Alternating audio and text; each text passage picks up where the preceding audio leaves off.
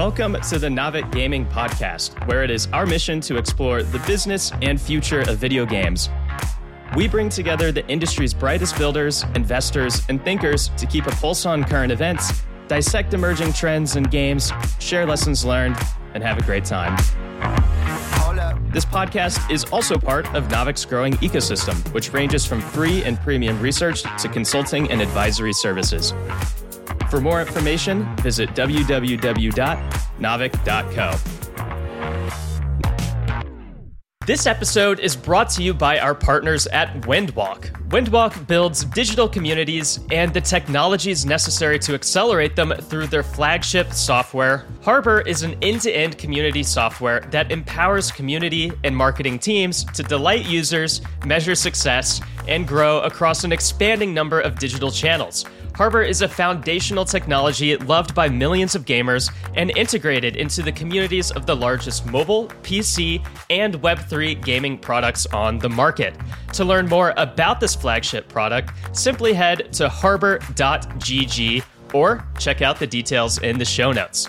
And with that, let's dive into the episode. What's up, everyone? Welcome to the Naavik Gaming Podcast. I'm your host, Alex Takei, and this is, of course, the interview and insights segment. So Meta said happy birthday to itself on Sunday, February 4th, and the company is cooking. Meta reported a lights out quarter, sending shares up more than 20%, adding 196 billion to the company's value, the largest one-day gain in Wall Street history. The social media ecosystem across Facebook, Instagram, WhatsApp, and others helped to pump out 163 billion in operating profit this past quarter. And of course, what is Meta doing with it? Reality Labs. And most companies could never burn, think of burning a 40 bill for three years developing a new product. But then again, most companies also don't have a business that's churned out 160 billion of operating profit in a quarter to fund that investment. And while virtual reality has yet to become the actual reality for many meta owned platform users, there's already some fierce competition. The Apple Vision Pro arrived in stores across the country this month, and as of recording, had pre orders of around 200K and uh, currently an unknown number of units sold at this point in time. It's also prompting a wave of YouTube videos talking through all its interesting capabilities and the pros and cons, as well as some hilarious consumer videos of people wearing it outside, on trains, and in their homes. Apple calls this a revolutionary spatial computer that blends digital content with the real world. It retails for a hefty 3500 but claims to enable experiences never had before in the headset world. Neither virtual reality headset nor AR overlay, a lot of folks in games are wondering how this new device may impact the world of entertainment. So I'm starting out with Meta and Apple and big tech stuff today because although it's our mission to talk about XR's role in gaming across development and content, it's important to remember that although the attempt to make an entertainment experience can prompt the creation of technology, something like graphics cards, so content spurring tech, technology and its rapid adoption can also spur on content creators. So content spurring, um, so tech spurring content, right? And so smartphone adoption in the late 2000s prompted an entirely new segment of the gaming market. But we've had VR headsets from a multitude of companies, Oculus, Microsoft, Sony VR, and a litany of others. And will the Apple Vision Pro be different? And what do we actually foresee the XR gaming market in the coming years looking like given Apple's new entrance? What technological inflection points have we hit that are reforecasting our baseline expectations? And so today, we're we talking about XR and gaming? And in order to do so, I've brought on some experts in the space. My first guest is Taylor Hurst, principal at Konvoy Ventures and an occasional panelist on our roundtables. Taylor has been following the XR scene very closely, and I'm excited to have him share his thoughts on the space. Welcome. Great to be here. Yay. And so my next guest is Julian Park. Julian is the CEO of Bezi, a spatial design company that he describes as 3D Figma. Julian used to work on the Oculus OS back at Meta and is going to be helping us understand the tooling side of XR in games. Welcome to the pod. Yeah, thanks for having me. All right. So before we kick off, I'd like to hear a little bit more about your backgrounds. Taylor, we'll have you go first. Tell us a little bit about Konvoy and your investment thesis around XR. Absolutely. So yeah, Konvoy is a early stage gaming fund focused on pre-seed, seed, and Series A. The major difference between us and I would say other gaming funds is we are actually not content investors. So we do believe ourselves to be technology investors at heart, but obviously with a major focus in games. We are on our third fund here. It's a $150 million fund and based in Denver, investing globally. And obviously, at this point in uh, Konvoy's life cycle, we are continually to monitor and invest in the XR space, everything from new new hardware shifts or different platform opportunities for publishers of game distribution. We truly view this as that that next stage in in gaming, going from I would say like traditional gaming on either consoles or PC to a more immersive experience that is going to hopefully bring in a new generation of gamers to a new medium of game content and accessibility. Awesome. Yeah, and I'm really excited to talk about your guys' thesis around immersive experience. One of our topics that we're going to get to today is a little bit of a VR future of VR debate. And so I'm ready to talk about immersion and whether or not it's really mm-hmm. important. And so, Julian, I'd love to hear from you next. Tell us a bit about your background and your journey to founding Bezi. Yeah. So I'm Julian, a co founder and CEO of Bezi. It's a collaborative 3D design tool. And as Alex mentioned, it's I think it's easily understood as like Figma for 3D. So what that means is it's on the web. So it's just, it's like a browser app that you can just access and open and start creating 3D scenes. And a lot of what we see are largely interactive. So not just like sculpting 3D models or assets, but like using these assets to create these games or these apps that you would then visualize and experience on headsets. So previously, a lot of it was obviously the Meta Quests, uh, but I think with the Apple Vision OS coming out, a lot of I'm I'm foreseeing a lot of different companies and apps and teams trying to like develop for this space. I'm super excited for that. And yeah, with way of background, I previously worked at Oculus back when it was like the Oculus Go, so Samsung Gear VR mm. kind of days, but way before the Quest really started. And we're just figuring out like how the OS worked, right? Because uh, like I, I think in the beginning we just had like flat 2D rectangle of like blocks that people will play around with when you put on the headset and like to like actually open games and apps. But our team was tasked with like, all right, how do we go from that to an actual OS that feels more intuitive, that feels more mm. user friendly, that I can actually open different apps and it's like a cohesive system. And that's that that's where I really worked a lot with like designers and engineers. I come from an engineering background, a lot of PMs, and I think but during that time, just to give you some background on how Bezi got started, the designers would use tools like Figma to iterate on how these apps in the OS would look. But it's obviously a 2D canvas, a, a 2D page. So people would ask, hey, how do I visualize this in 3D? Mm. And then the only like answer to that really was like, oh, I would have to work with a game engine developer, like in Unity or Unreal to like really script out in C sharp, like this interactive prototype. And that was just a way complicated process to like compile and package and side load it on quests and stuff like that. So what Bezi does is it takes that like convoluted multi-week process to a couple hours. Nice. Yeah, that's awesome. i am super excited to hear a little bit more about how that's going to impact game development. And also, yeah, I'm just thinking back to the Palmer Luckey like Time magazine cover. And so it sounds like you're working on Oculus when there's like the millions of cords and the and the, and the battery yeah, walking yeah. around, tripping over the wires. And so it's fascinating yeah. to see like how far the space has come. Okay, so great to hear about your backgrounds. Really excited to kick off the topic. And so the way that we're going to start today is talking a little bit about XR and its subcomponents. Um, XR is a obviously a term that is used to summarize a couple of categories VR, so virtual reality, AR, augmented reality, MR, mixed reality. There's a new trendy word, spatial computing. And Taylor, since you're our market expert, I would love for you to talk a little bit about the definition of these four things. So VR, AR, MR, and spatial computing. Absolutely. I think I, I generally try to almost almost rebucket them to where we look at this as how are VR and AR related and how is like mixed reality and spatial computing re- related to each other. When I look at AR and VR and how they work, I think that the simplest way to look at this is how do you augment reality versus how do you replace reality? And when it comes to augmented reality, the initial goal here is to augment my day to day life. I'm still interacting with that physical world with digital assets or digital experiences just augmented into that in, into that actual experience itself. When it comes to virtual reality it's about completely replacing it. It's about immersing yourself into a completely new digital world or experience and essentially taking yourself out of the real world and being in something completely different. And then you have the spatial computing and mixed reality side of this. And spatial computing i think is more about like how do we create an environment to allow for computing to interact with our physical world. And then you have the mixed reality side of this, which I feel like is a combination of it's being almost able to go back and forth between AR and VR. And I think a lot of these have tons of overlap on them, but there's this mm. almost just you can look at it as like a like how immersed do you want to be in a digital experience? Almost this like paradigm of I need to be able to still interact with my my my physical world. I need to put on glasses, but yes, I do want to have that extended monitor or screen that I interact with day to day. And then you get to the completely other side of this, where I want to be in a completely different world, and then everything falls everything falls within this in different ways that I think allows you to create different types of experiences that are built specifically for what you need in that moment.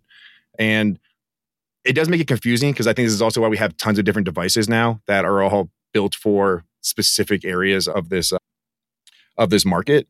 And that's where it's creating a ton of different players and ton of different opportunities whether it's i'm an enterprise client or i am a consumer. I i want this to be for built for productivity or i want this to be built for games. And that that that's really the way i look at this is am i trying to just create a better experience and augment what i do on a day-to-day basis in my physical world or do i just want to completely immerse myself into a completely different experience and world Right, right. And that also seems, as you're saying, to be relatively influential to the quote thing that you wear on your head, where for a, an immersive sense in the VR world where I'm, we're replacing reality, you're wearing something like quite intensive, like a supercomputer on your face, which is why you know, we talk about the battery life, we talk about the I get dizzy or I get nauseous. And then there's AR, which is a little bit lighter because you're not leaning so much on the computing. You're still looking through that lens to see your own world. And so it sounds like you talked a little bit about there's this really expansive categories. They kind of sometimes all blend together. Julian, maybe from your perspective, you've been watching this space also from for a long time with your experience on Oculus. What are the two biggest changes that you have seen happen over the XR space so far, maybe over the past five to 10 years? I think the just in terms of the technology and sort of the hardware aspect, I think the first thing that really changed was the shift from like PC to mobile. VR. And I think this was it's good strategy because it's I think that's where it also allowed like six DoF to also come in, where it wasn't in the beginning, believe it or not, VR was this like three DoF, DoF being degrees of freedom, like experience where you didn't really track like physical space movement. And now we're taking for granted this sort of six degrees of freedom. You're like looking around, you're moving around your room with like full sort of visual rendering on mm-hmm. top. So I, I think those two kind of things change from a hardware perspective. I, I think the sort of the high level transition that we're going through is that it's going from it's transitioning from like a gaming console type of device to more like a computing device. And I think we see that already with the use cases that Meta would, for example, put out around in it. Like initially, it was all like games, right? Like AAA, like indie games or stuff like that they could play. But clearly, with Apple's uh, announcement, it's more about computing and productivity and workspaces right. and even like media consumption, sure, but like, that's still leaning towards like entertainment and stuff. So I think there's a lot that we're seeing happen, which kind of reminds me of how like the original PC, like Macintosh or the original kind of iPhone or a lot of these kinds of things, like evolving in use cases and like following the hardware form factor alongside that. I think that's it's going to happen again with yeah. this device. Yeah, um, interesting. So to summarily put, there's two changes that you've observed was the shift from PC to mobile. The technological inflection point there just being the power of the mobile device, allowing VR to kind of move off being anchored to a, a rig somewhere, like the way that Oculus used to be. And also this like realization, I can't wait to talk about this in the VR portion, that yeah games for VR is not the thing that may spur the adoption, and people are moving towards this productivity space for generalized computing rather than entertainment. And yeah. those are your two. Taylor, do you have any different thoughts? No, I think I think I would generally actually agree with Julian on on, on the majority of these points. This is it's it is interesting to to view this as gaming was really just a I would say a wedge. It was the easiest use case i think for vr when it came to trying to get that initial cohort of users to to adopt a completely new type of product and now we have that ability and we're obviously seeing a lot of companies meta with the quest pro or apple with their the vision pro to to expand what those use cases can be within these immersive experiences. But gaming gaming seems to always find its way as like an initial use case for a lot of different products and a lot of different opportunities in, in different markets. Whether it's even you, could even look at like the AI space today and say a lot of the, the the GPU innovation was how do I make my games look better and how do I make my computers more powerful so that I can do larger scale experiences. And now it's moved into, wow, these are actually extremely powerful. And now they have a, a completely different use case that's actually even much bigger than gaming. And I think we'll, we're going to see a very similar process continue to play out within the general XR space is that, yeah, let's try to get people to play games, make it fun, make these new technologies actually enjoyable to use. And then we'll actually find something that's probably a little bit more productive to everyone's day to day lives. And that's just going to completely change the way people are going to have to build these devices. Yeah, makes a lot and makes a lot of sense. And I think actually this is a good opportunity to start talking about the technology baseline. Who are the players here and what are their competitive advantages? Without going necessarily into the consideration of games specifically yet, what are these technologies unlocking in terms of what you're able to do? And so we talked a little bit about in the intro what Meta and the Reality Labs is supposed to be, what the Apple Vision Pro is supposed to be. But and maybe Taylor, this bouncing this back to you, but who are the actual players in the hardware space and why are they going to win their category in whatever they're wanting their technology to do, whether or not that's for games or for productivity? Yeah, absolutely. And so the way I think I can look at this is there's there's the software players, there's the hardware players, and then there's like the integrated chip players. They all play massive roles and they all have extreme competitive advantages here. I think the easiest one to look at first because it's not as competitive today would be the like integrated chip side of this. This is like your Qualcomm's of the world building the Snapdragon chipset. It powers the majority of headsets out there. Apple partners with them not only for their iPhone but also for the Vision Pro itself. And their competitive advantage is honestly just their IP. It is as of today, it is the best. it is not a it's it, it's a chip that's specifically built for this. You're not going to use this in your computer. You're not going to use this in your phone, even though you could use it in your phone for some AR capabilities. But I think we can go into that debate as well of is mobile actually even a good ecosystem for AR? But then you also have your this this cohort of headset developers, everyone from Sony to, to Meta to Apple to HTC, Magic Leap, and they all have different, I would say, opportunities in this one, space. Magic Leap, yeah, Magic Leap did just raise another another debt round to to continue to expand what they're the doing. for infinite funding. yeah, but and the, the, the competitive advantages here are essentially like who are they building for? You have like your Hololens and your HTC Vive that is going to find itself more in like that enterprise that enterprise market, like a lot of like employee training company or a lot of companies will use their headsets for employee training. It's not the great, it's not the greatest headset for consumers. And then you'll have Oculus that's building that like hey, we built the, the Quest 2 and the Quest Pro, which do offer slightly different experiences, but are still built for consumers. It's either like, yeah, I want to play VR games, so I'm going to use that Quest 2, or I'm going to, or I do want to have more of a mixed reality experience as a consumer, so I'm going to use that the Quest Pro. You have obviously PlayStation, or sorry, so you have Sony, which with their their PSVR 2 focused really solely on I want we, this is just the game ecosystem. It's our next medium of entertainment. And obviously you have to be a PlayStation user to use their headset. And then you have Magic Leap as well, which the way I view it is they are still building for consumers. I don't know if it's ever going to get to that point. But what I think is really interesting here is then you do have this interesting, I think, this like issue that's happening in the in the back end where everyone wanted to build their own operating systems. I know Julian would have great experience with Meta. I know they, they, ended up having to shut down their operating system team and move over to Android. You have PlayStation with the Orbis operating system. You have Magic Leap tried to build their own operating system with uh, with Lumin but they've all now shifted back to back over to Android, which is essentially making them just pure hardware providers. Now you have Apple with the Vision OS. Their competitive advantage is always their ecosystem. It is purpose built for developers and consumers alike. It is what makes them so valuable. It's why their brand is where it is today. No one else gets to use that. And that will always be their competitive advantages. And if even you talk to mobile game developers, it's like, yeah, it's just two different ecosystems. It's Apple and Google being iOS and Android. And then you can go to that next layer, which is who's just providing software. And then you have like your Niantic and Google, Google mm. with AR Core. And I think it's also always good to highlight Google's Geospatial, which is part of AR Core, allowing for location based experiences. They have one of the largest databases for um, for like immersive maps, obviously through Google Maps. And then you have Niantic on the Lightship SDK side. And I think the competitive product being Lightship's uh, virtual positioning system, which is going to be core for creating more AR experiences. And these are just going to be more integrated into different headsets. So you have this you, you have this massive market of tons of R&D going into the space, but it really comes down to who's going to win the, the IC side, the integrated chip side, who's going to win the hardware side, and then who's going to win the software side. And I think we're still really seeing that play out, but I really fall into. Who's going to build that best consumer device? And hard to bet against honestly either Meta or Apple in any of these cases. And then Google just has the benefit of we already have Android. Everyone needs an operating system for their new headset.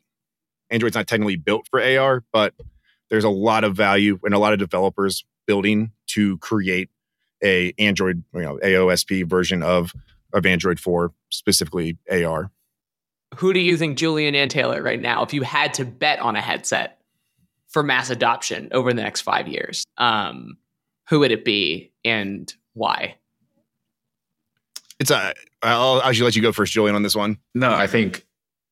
Well, we have a couple data points to look at from the world so far, right? Like with mobile, we, we know how iOS is the dominant in, in certain countries, and then Android is actually, in terms of number, just like outsizing it globally. I think there's a lot. I don't think there will be like a singular company or product that's serving the whole world.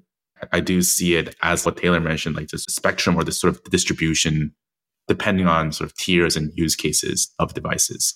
So my, my, my bet, I don't think this would be a hot take, but my, my bet is that Apple is going to be premium, high end, visual fidelity, that kind of world. And then Meta is going to own the volume of it.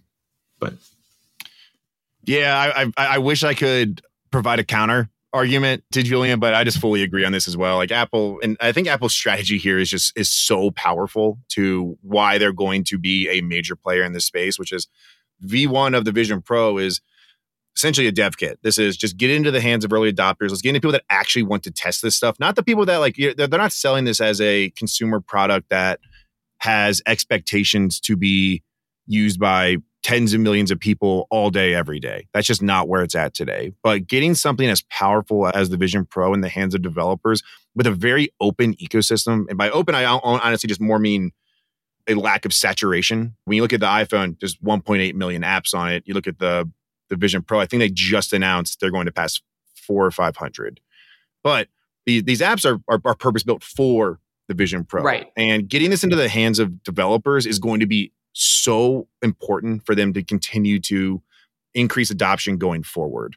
I just think the strategy makes sense and it's going to work. And I would say, I think Julian's also right with this. It's like it's not going to be the same thing that happened in mobile where it's Apple and Google. It's going to be, um, it's probably going to be Apple and Meta is going to have that lower end device, that one that's it's easier to swallow the price point. While it's not going to be as powerful or probably as as just tech, technologically impressive as the Vision Pro, it's going to be much more easily adopted by consumers. And I think their strategy also makes sense from a games perspective. Let's just get people in it. It's it's the same, essentially the same cost as a game console already. We can get we'll obviously get to the content debate later, but those are going to be at, yeah, I would say if I'm making a prediction just today, like those are the two players in here. I think it's a really hard thing for another startup to come into this space and uh, yeah, gain market share. Like Magic Leap is going to struggle with this, even even with all the money they have.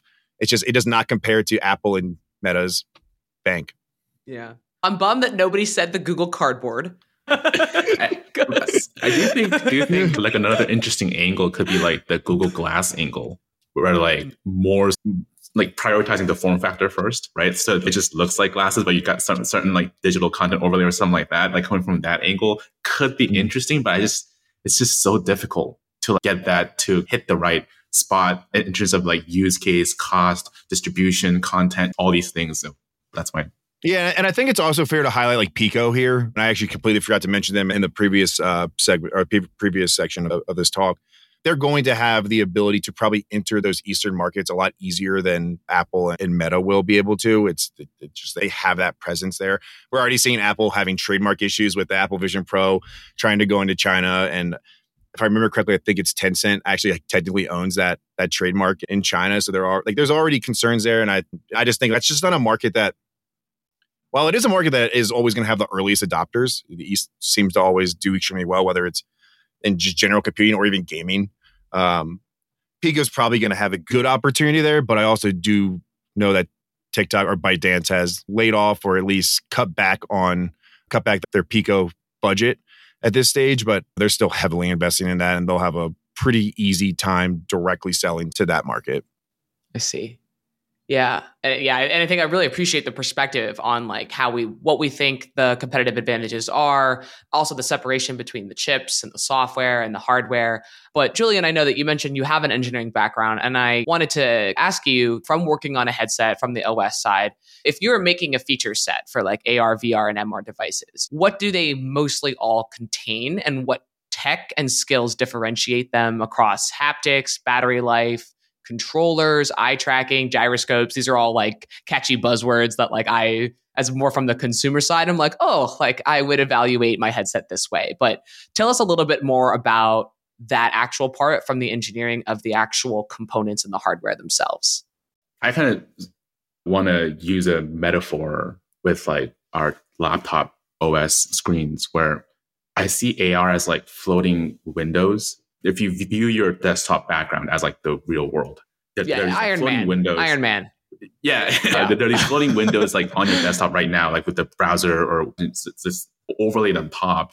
And I see VR as like full screen mode. So with, let's say you're watching Netflix or a YouTube video and like you want to go full screen, take over the whole screen.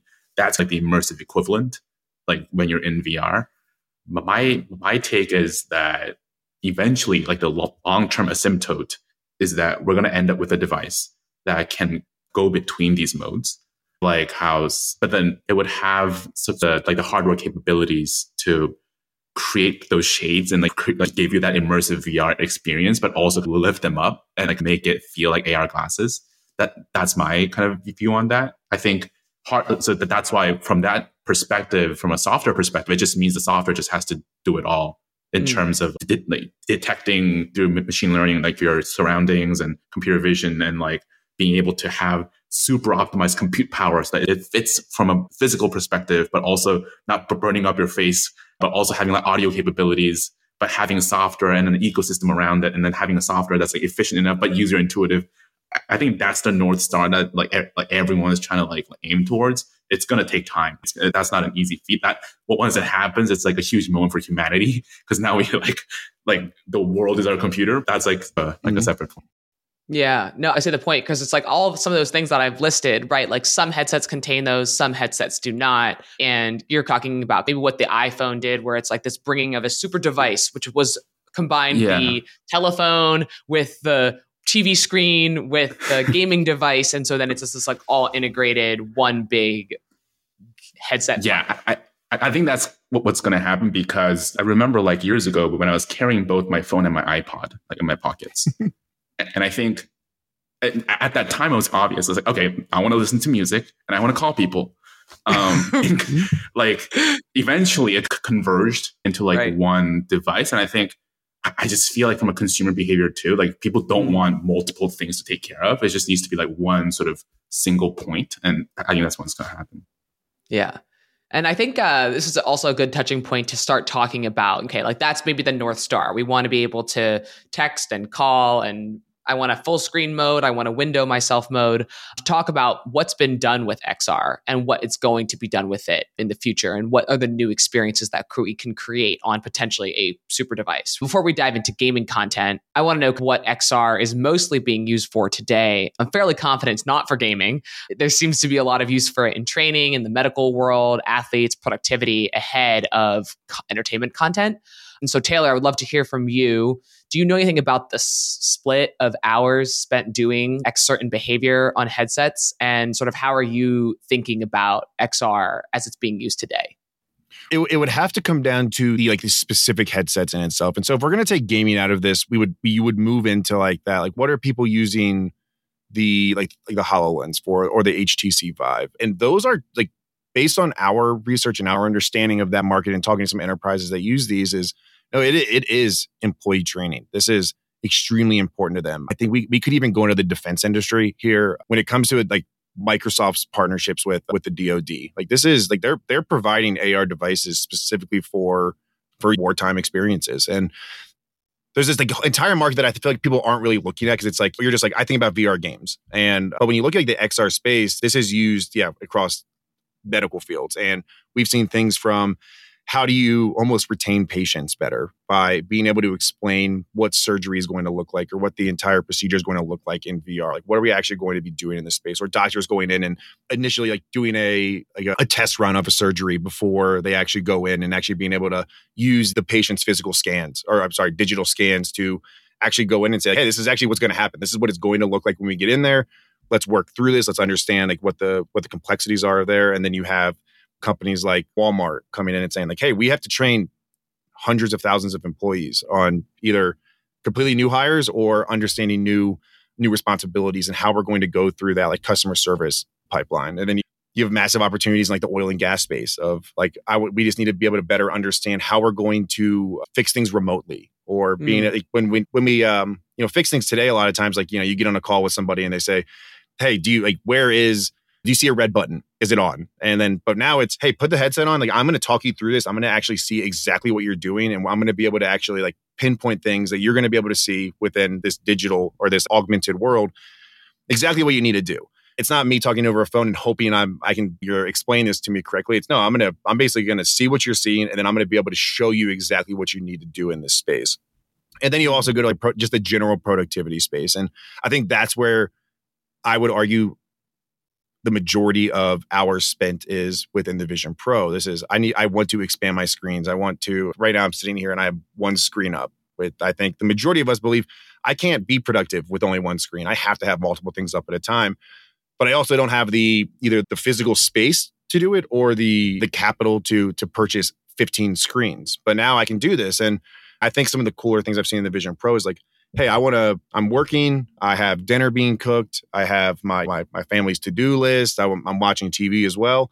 And this is being done all through the Vision Pro at once. Instead mm. of I have four tabs up on my phone, like I, or I have I have Netflix up. I'm scrolling back and forth between that. I'm going back to my recipe, then I'm going back to my emails, and so I do believe right now, if you just if you, honestly, if you just remove the Oculus out of the market, I believe the vast majority is being is being leveraged outside of games. But there are just tons of markets, and I wouldn't want to pontificate too much on what those hours spent look like because I would say I think it's probably over overstated around like this like employee training and enterprise use cases, just mm-hmm. because there's such a large cohort of users at these or cohort of employees that need to be able to use these. And and then on the defense side, it's you're looking more at like a lot of privacy stuff and a lot of things that is not going to be public and but this has been used for decades already. And all we're doing now is increasing that that technology, technology floor to be able to even do more stuff within those spaces. Yeah. And I think that makes a ton of sense. And it's good to just get some grounding though. Like, okay, like what is the headsets being used for? And it doesn't mean that it can't be used for gaming. When with a when iPhone came out, you're mostly using it to communicate. You're literally using it to call, to text, and to send emails, right? And that's a productivity device. And it evolved into a gaming device over time. So I think like now it's like, you know, it's time to go there and talk about XR and games, right? We've got some good grounding on the tech, the hardware, the players, right? And right now we are seeing a funding into this content sector specifically for games, whether it's for tooling or for content side. Um, Eggscape Entertainment being an example of this, raising a 4.25 million seed round for a party up social mixed reality game. Basically, looks like you play your game at home in with your friends using like the environments that are in your house as part of the gameplay. And so I want to talk a little bit about what are the common genres that are being built in XR games, right? Is it sort of like, you know, like Eggscape or is it like Niantic's Pokemon Go. We obviously have to talk about Pokemon Go. Maybe Taylor and Julian, if you guys have any hard opinions on the genres that you think are going to be the most successful or any kind of market leaders now narrowing down to the tiny market of games within XR, what do you think? Yeah, I think the key here will be immersion, right? Because that is core differentiator factor from playing a desktop game or a mobile game. And so I think from an immersion perspective, obviously there's the like I see it as like one end of the spectrum being like AAA photorealistic games where you're just like really in a world. You're like in awe the whole time playing it, right? You're like running through forests and you're like, whoa, what's going I, I think that's like one end of the spectrum in terms of immersion. I think there's the other side, like the mixed reality game you mentioned, where it, it, feels like I'm home with a good group of friends who are like on the other side of the world, but we're like sitting next to each other playing like a board game on the table, right? Like I, I think there's like that kind of experience that's also coming out with like social with different networks involved. But I think there's I, that's how I see it. It's like I, I see the super immersive games that I would want to play because I want to be in that world and I'm like play, I'm like running around trying not to die and being chased by dinosaurs or something. And then the other end, which is like, hey, I want to be with friends and I want to mm. play like a chill board game, maybe Catan or something like that, but with some friends. Got it. Yeah, I think I would say I definitely I, I love the idea of how do we make board games more immersive, like the tabletop role playing side of this. I think like those games really work out because they're games that are already based off of how deep does your imagination go and what does that breadth look like and can we almost create these experiences around like a d&d cam- campaign where it's not just us talking about it and all of us picturing it it's no i'm gonna like we, we've actually built an experience that as we go through this that we actually get to watch the battles that are happening or we get to watch our characters go through these different worlds and the other side of this which I know is going to be somewhat of a hot take here, but it's it's all within this umbrella of like location based experiences. And I think when most people think of LBEs, they're like, oh, you're going to go somewhere and you're going to play VR. You're going to laser tag VR. But the way I look at this is like Eggscape is, I think, a perfect example of LBEs.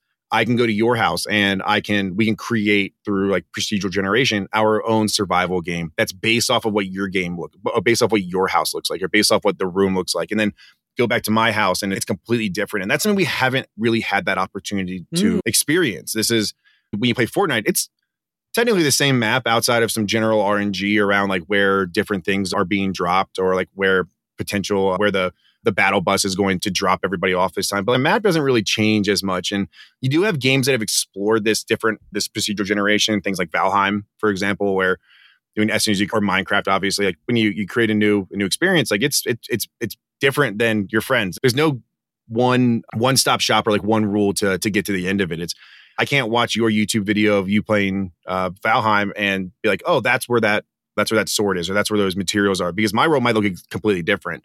And I think AR has this ability to really shape this space in a different way. And I think so. You're gonna. It's. I think it'll all fall under this umbrella of LB, but then you'll have like yeah, your survival type of games. I've even seen really compelling like FPS types of games of like what would it like, you know, intruders come into your house and like, yeah, it's, it's already mapped out your entire house. And like, you have to run through your own house to like get away from them or find them.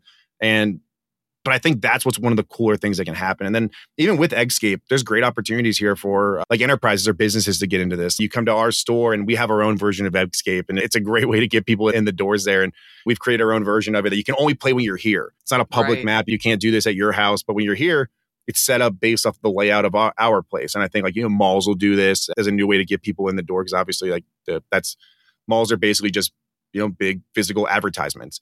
Walk through, see a hundred stores, and hopefully you go into one of them. And that's why there's that's why that real estate is, or at least used to be, very valuable. And so it's like, how do we get people to come back to these places? How do we get people out of their houses and stop doing things online? And Pokemon Go, I think, did this initially, which was yeah, well, you know, there was that time period where you'd show up on that corner when everyone would hear about this rare Pokemon that might be there, and there'd be 50 of you or 100 of you just sitting there, everyone trying to get it. And I think that's what I think AR is going to enable is we're going to get people out there again doing things. And it's like, I don't want to, I'm not going to go outside to the park and play mobile games. I'm just going to do that in my own house. But with AR, I might have to. And so I think that's what's, I think a lot of this is going to look like different versions of LBEs that we haven't really thought about before that are going to be much more compelling than just going to another VR location that allows you to play laser tag with a VR headset on. Yeah, and it's actually it's really interesting that you say that and I hadn't really thought about it like that. This difference of the mixed reality games or AR games basically allowing players to experience different maps because in the same way that we talk about like games having really strong localization for the point of having personalization, for the point of having connection.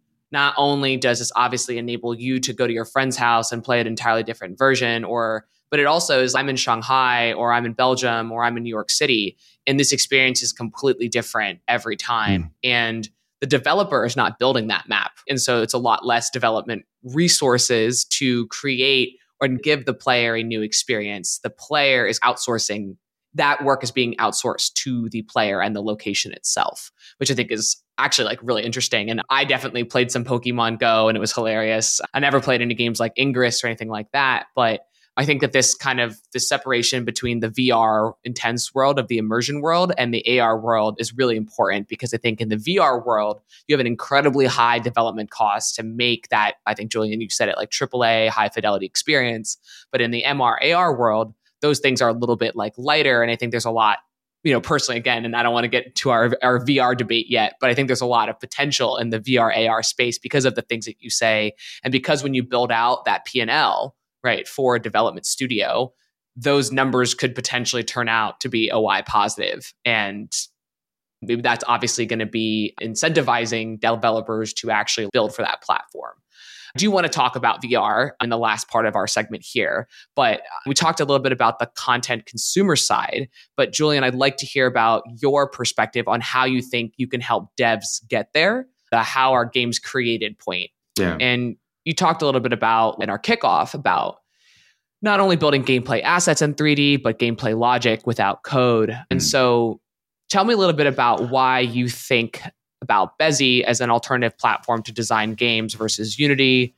Or why are you convinced developers need this? Yeah. You know, what jobs need to be done? Yeah. I see Bezi as this this player in a broader sort of transition that's happening in the creative industry in general, which is the center of gravity shifting from more production to like the ideation or like the earlier phase of the pipeline and I think it's happening for uh, several reasons. One being like somewhat like the commoditization of the implementation of the production software. So it's, common for like different games to use the same game engine and have like very similar sort of game logic or game plays or implementation code, but like be very different in like art style or characters or assets or as a general sort of community or all those things. And, and I think that the differentiation factor is shifting up the chain in terms of like ideation and like gameplay design and like more more around what we commonly call creativity around like imagining different worlds and characters. So I think on that note, we've also seen this by the way with like 2D stuff, like 2D art, right? Like illustrations. In the past, it's been like pixel by pixel painting or illustration, but now you're generating all these like images or art that is focusing the differentiation differentiation factor on the ideation stage.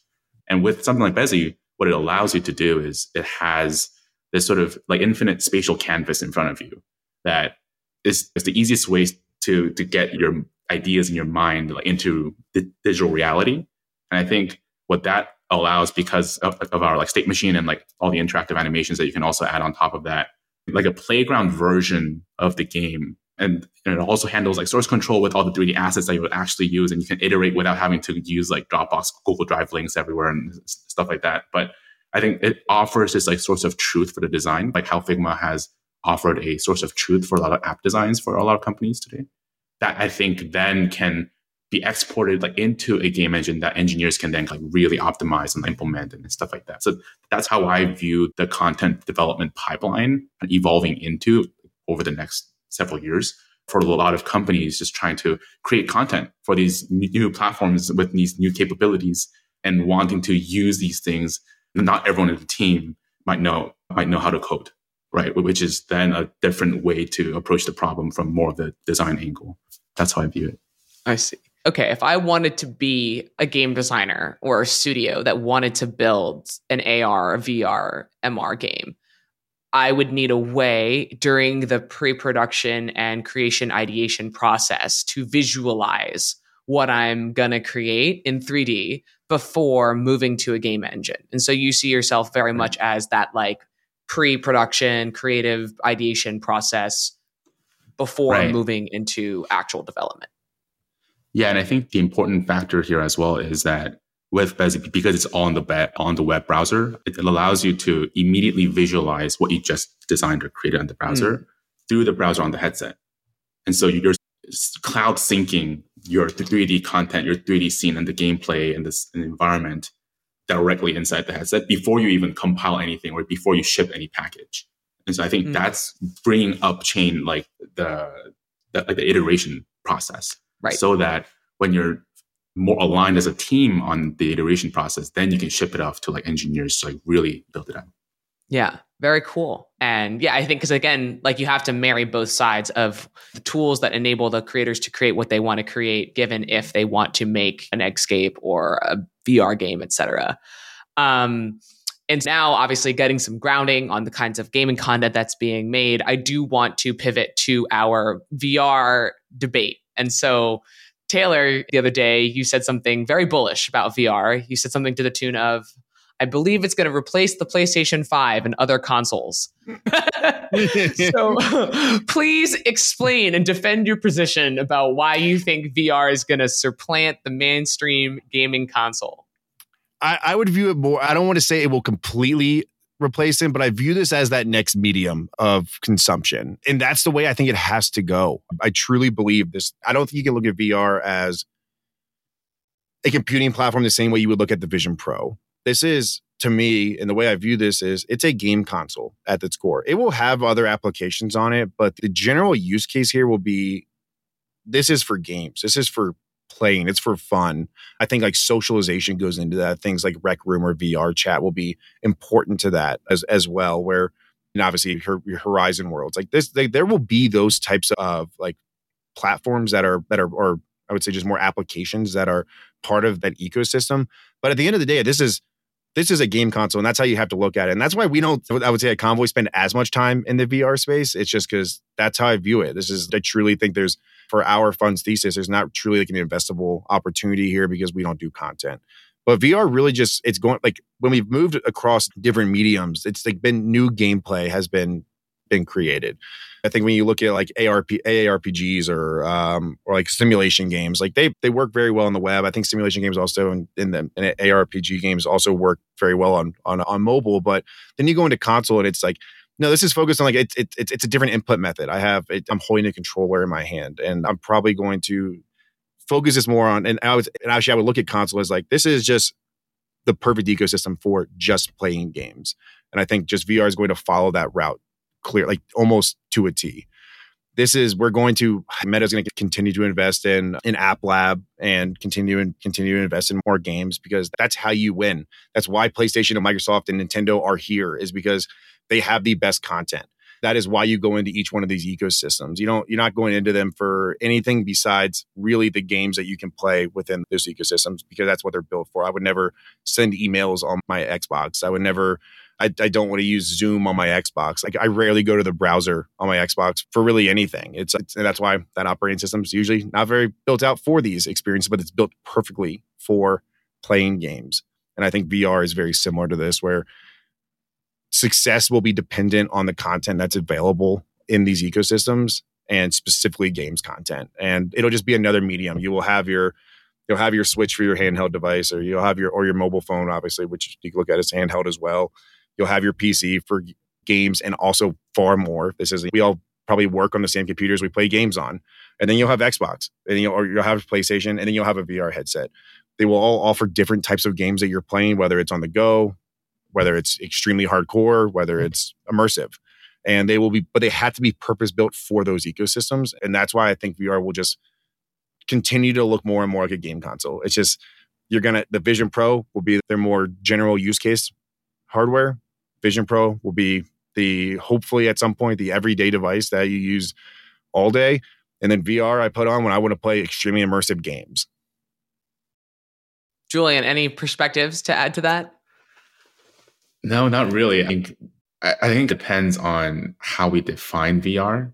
I think going back to the idea I had around like all these AR, VR, MR, XR, like all these things can combine into one device. I, I think that is a possible outcome where like VR just happens to be like a mode of this sort of like uh, glassware, and then you just enter into this mode where you can also play games immersively and be involved in the, the game console experience today. Yeah, I don't know. Like I, I don't know how exactly that'll play out.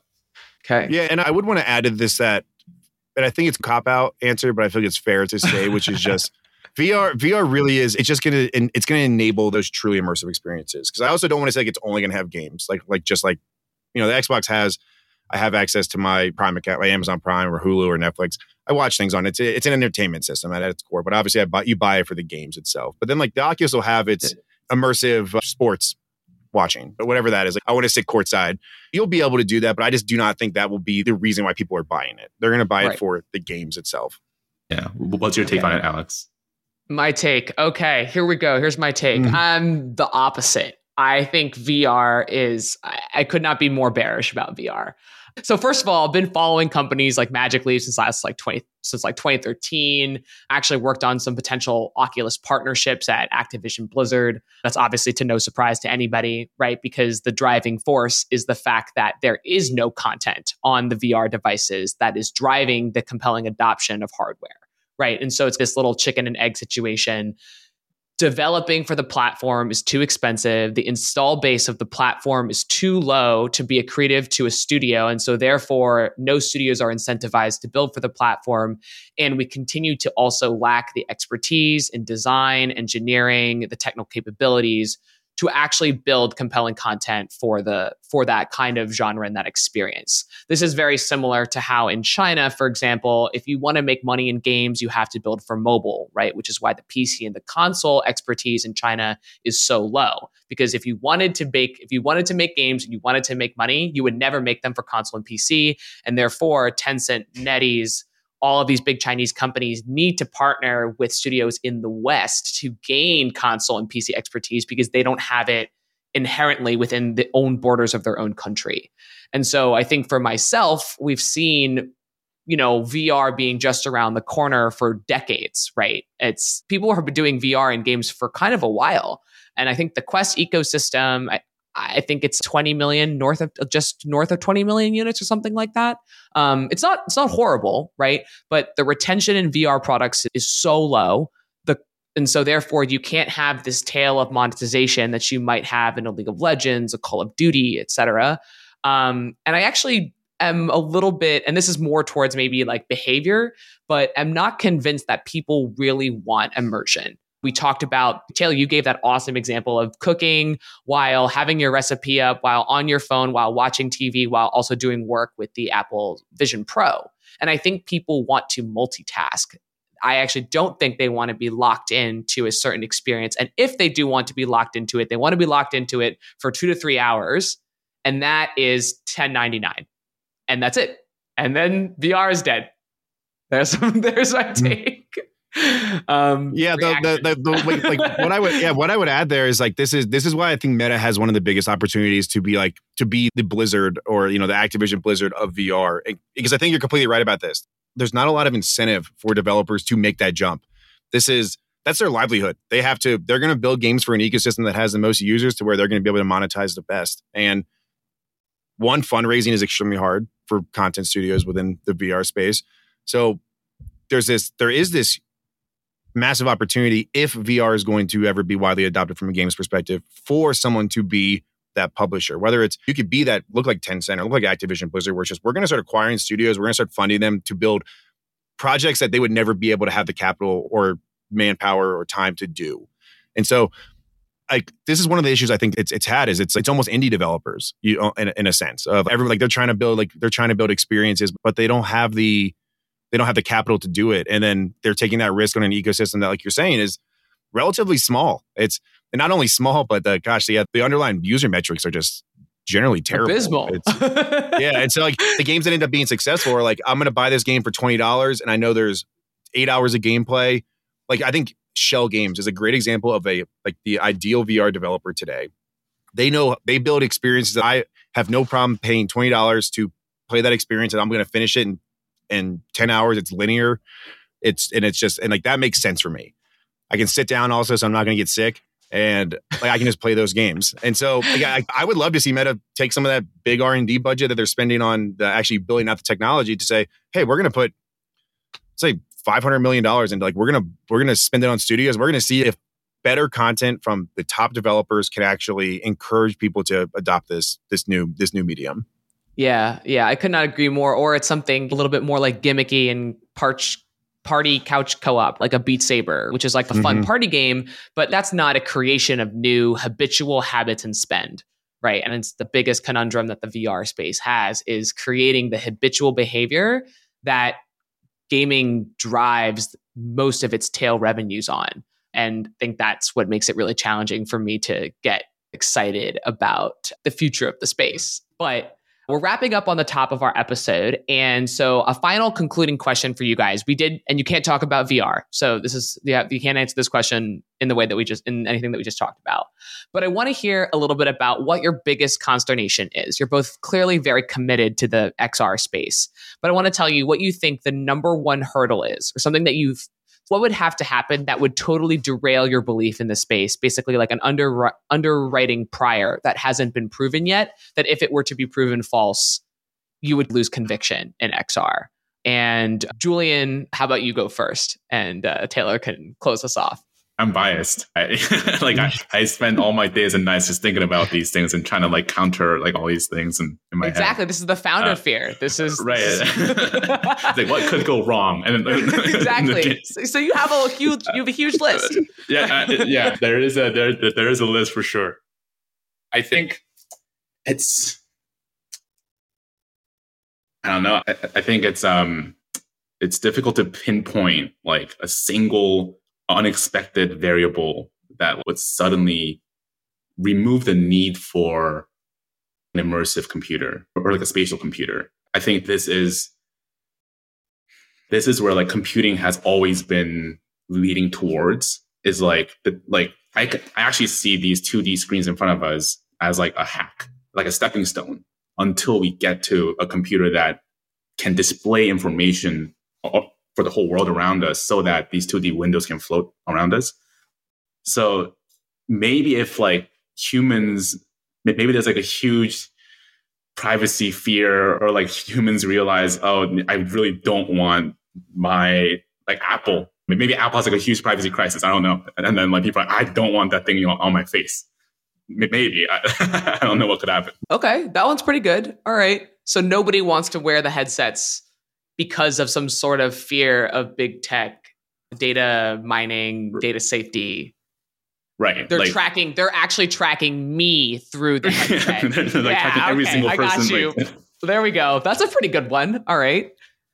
Yeah, I, I, think to even layer onto that point, which is not the direction I was going to initially go, but there there could be serious regulatory like mm-hmm. tailwinds that that push us in a different direction because part, these devices are in theory always always recording. It's that's part of this. And it needs to know what's in front of you to then show you where when you think of like a slam algorithm for like anchoring anchoring assets it, like, part of that is the camera. The camera has to be recording to know that i anchored this over here. So when i see it again it's over here. Now there's always things like the imu and the gyroscope like things that go into that as well. But this could be a bigger issue of hey we don't want people sitting with a headset on all day long continually recording their day-to-day life. And uh, or, or, or, these big tech companies always getting the data and these recordings of, everything that's going on in the world. And i think you could see some issues around regulations that could really step push us back or slow us down that it says we you want the technology to keep moving forward but if regulation pulls it back that could be a serious issue. And then i think the other thing you i think we are always continually watching eh, are these just these r&d budgets is these are still companies that have to that are beholden to their shareholders. And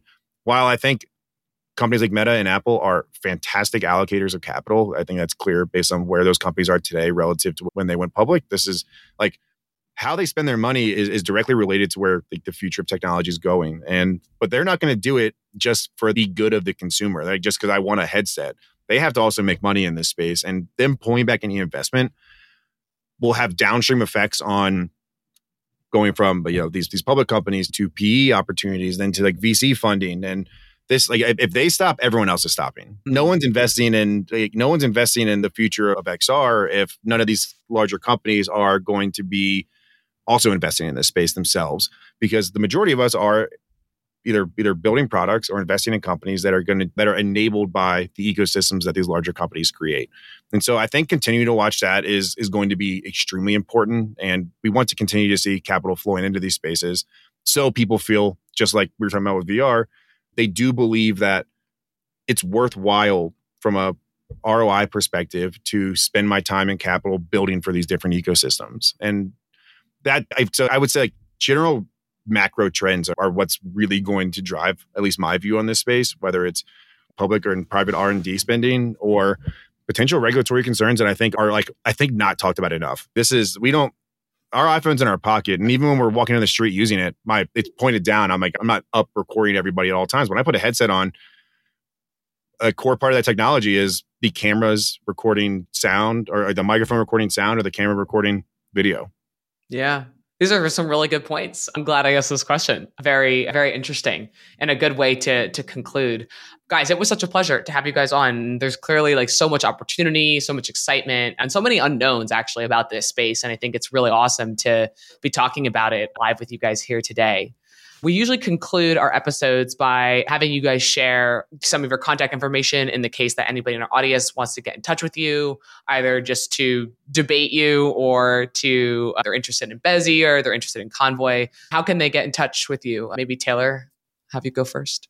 Yeah, absolutely. Yeah, so I, I would I have no issue with anybody having my email address. I'd love for anybody to to reach out. I have no I love to debate. I love to learn more things. So if anybody wants to get in contact with me based off this podcast or the newsletters we've written or any of the companies we've invested in. My email is taylor at konvoy.vc. Pretty straightforward. Always happy to have conversations here. And then if it, we have a larger team here, if anybody would like to reach out to, they're all on LinkedIn. All of our contact information is on our website. And yeah, if you're an early stage founder, would happily would, would love to chat with you and learn more about what you're building. Yeah. Yeah. My email's julian at bezi.com. Uh, I think um, if you want to learn more about Bezi, that you know we have a Discord server that you can join. I have a bunch of YouTube tutorials and stuff like that. I'm also open to connecting with people on LinkedIn. Just search for my name. I'll be there. Nice. Mm-hmm. As always, friends. Okay, that's the end of our episode. Please feel free to hit me up at alexandra at naavik.co if you've got any feedback or ideas. And with that, we're out and I will be seeing you guys next time. Thanks for coming on, Taylor and Julian. Awesome. Thank you. Thank you. All right.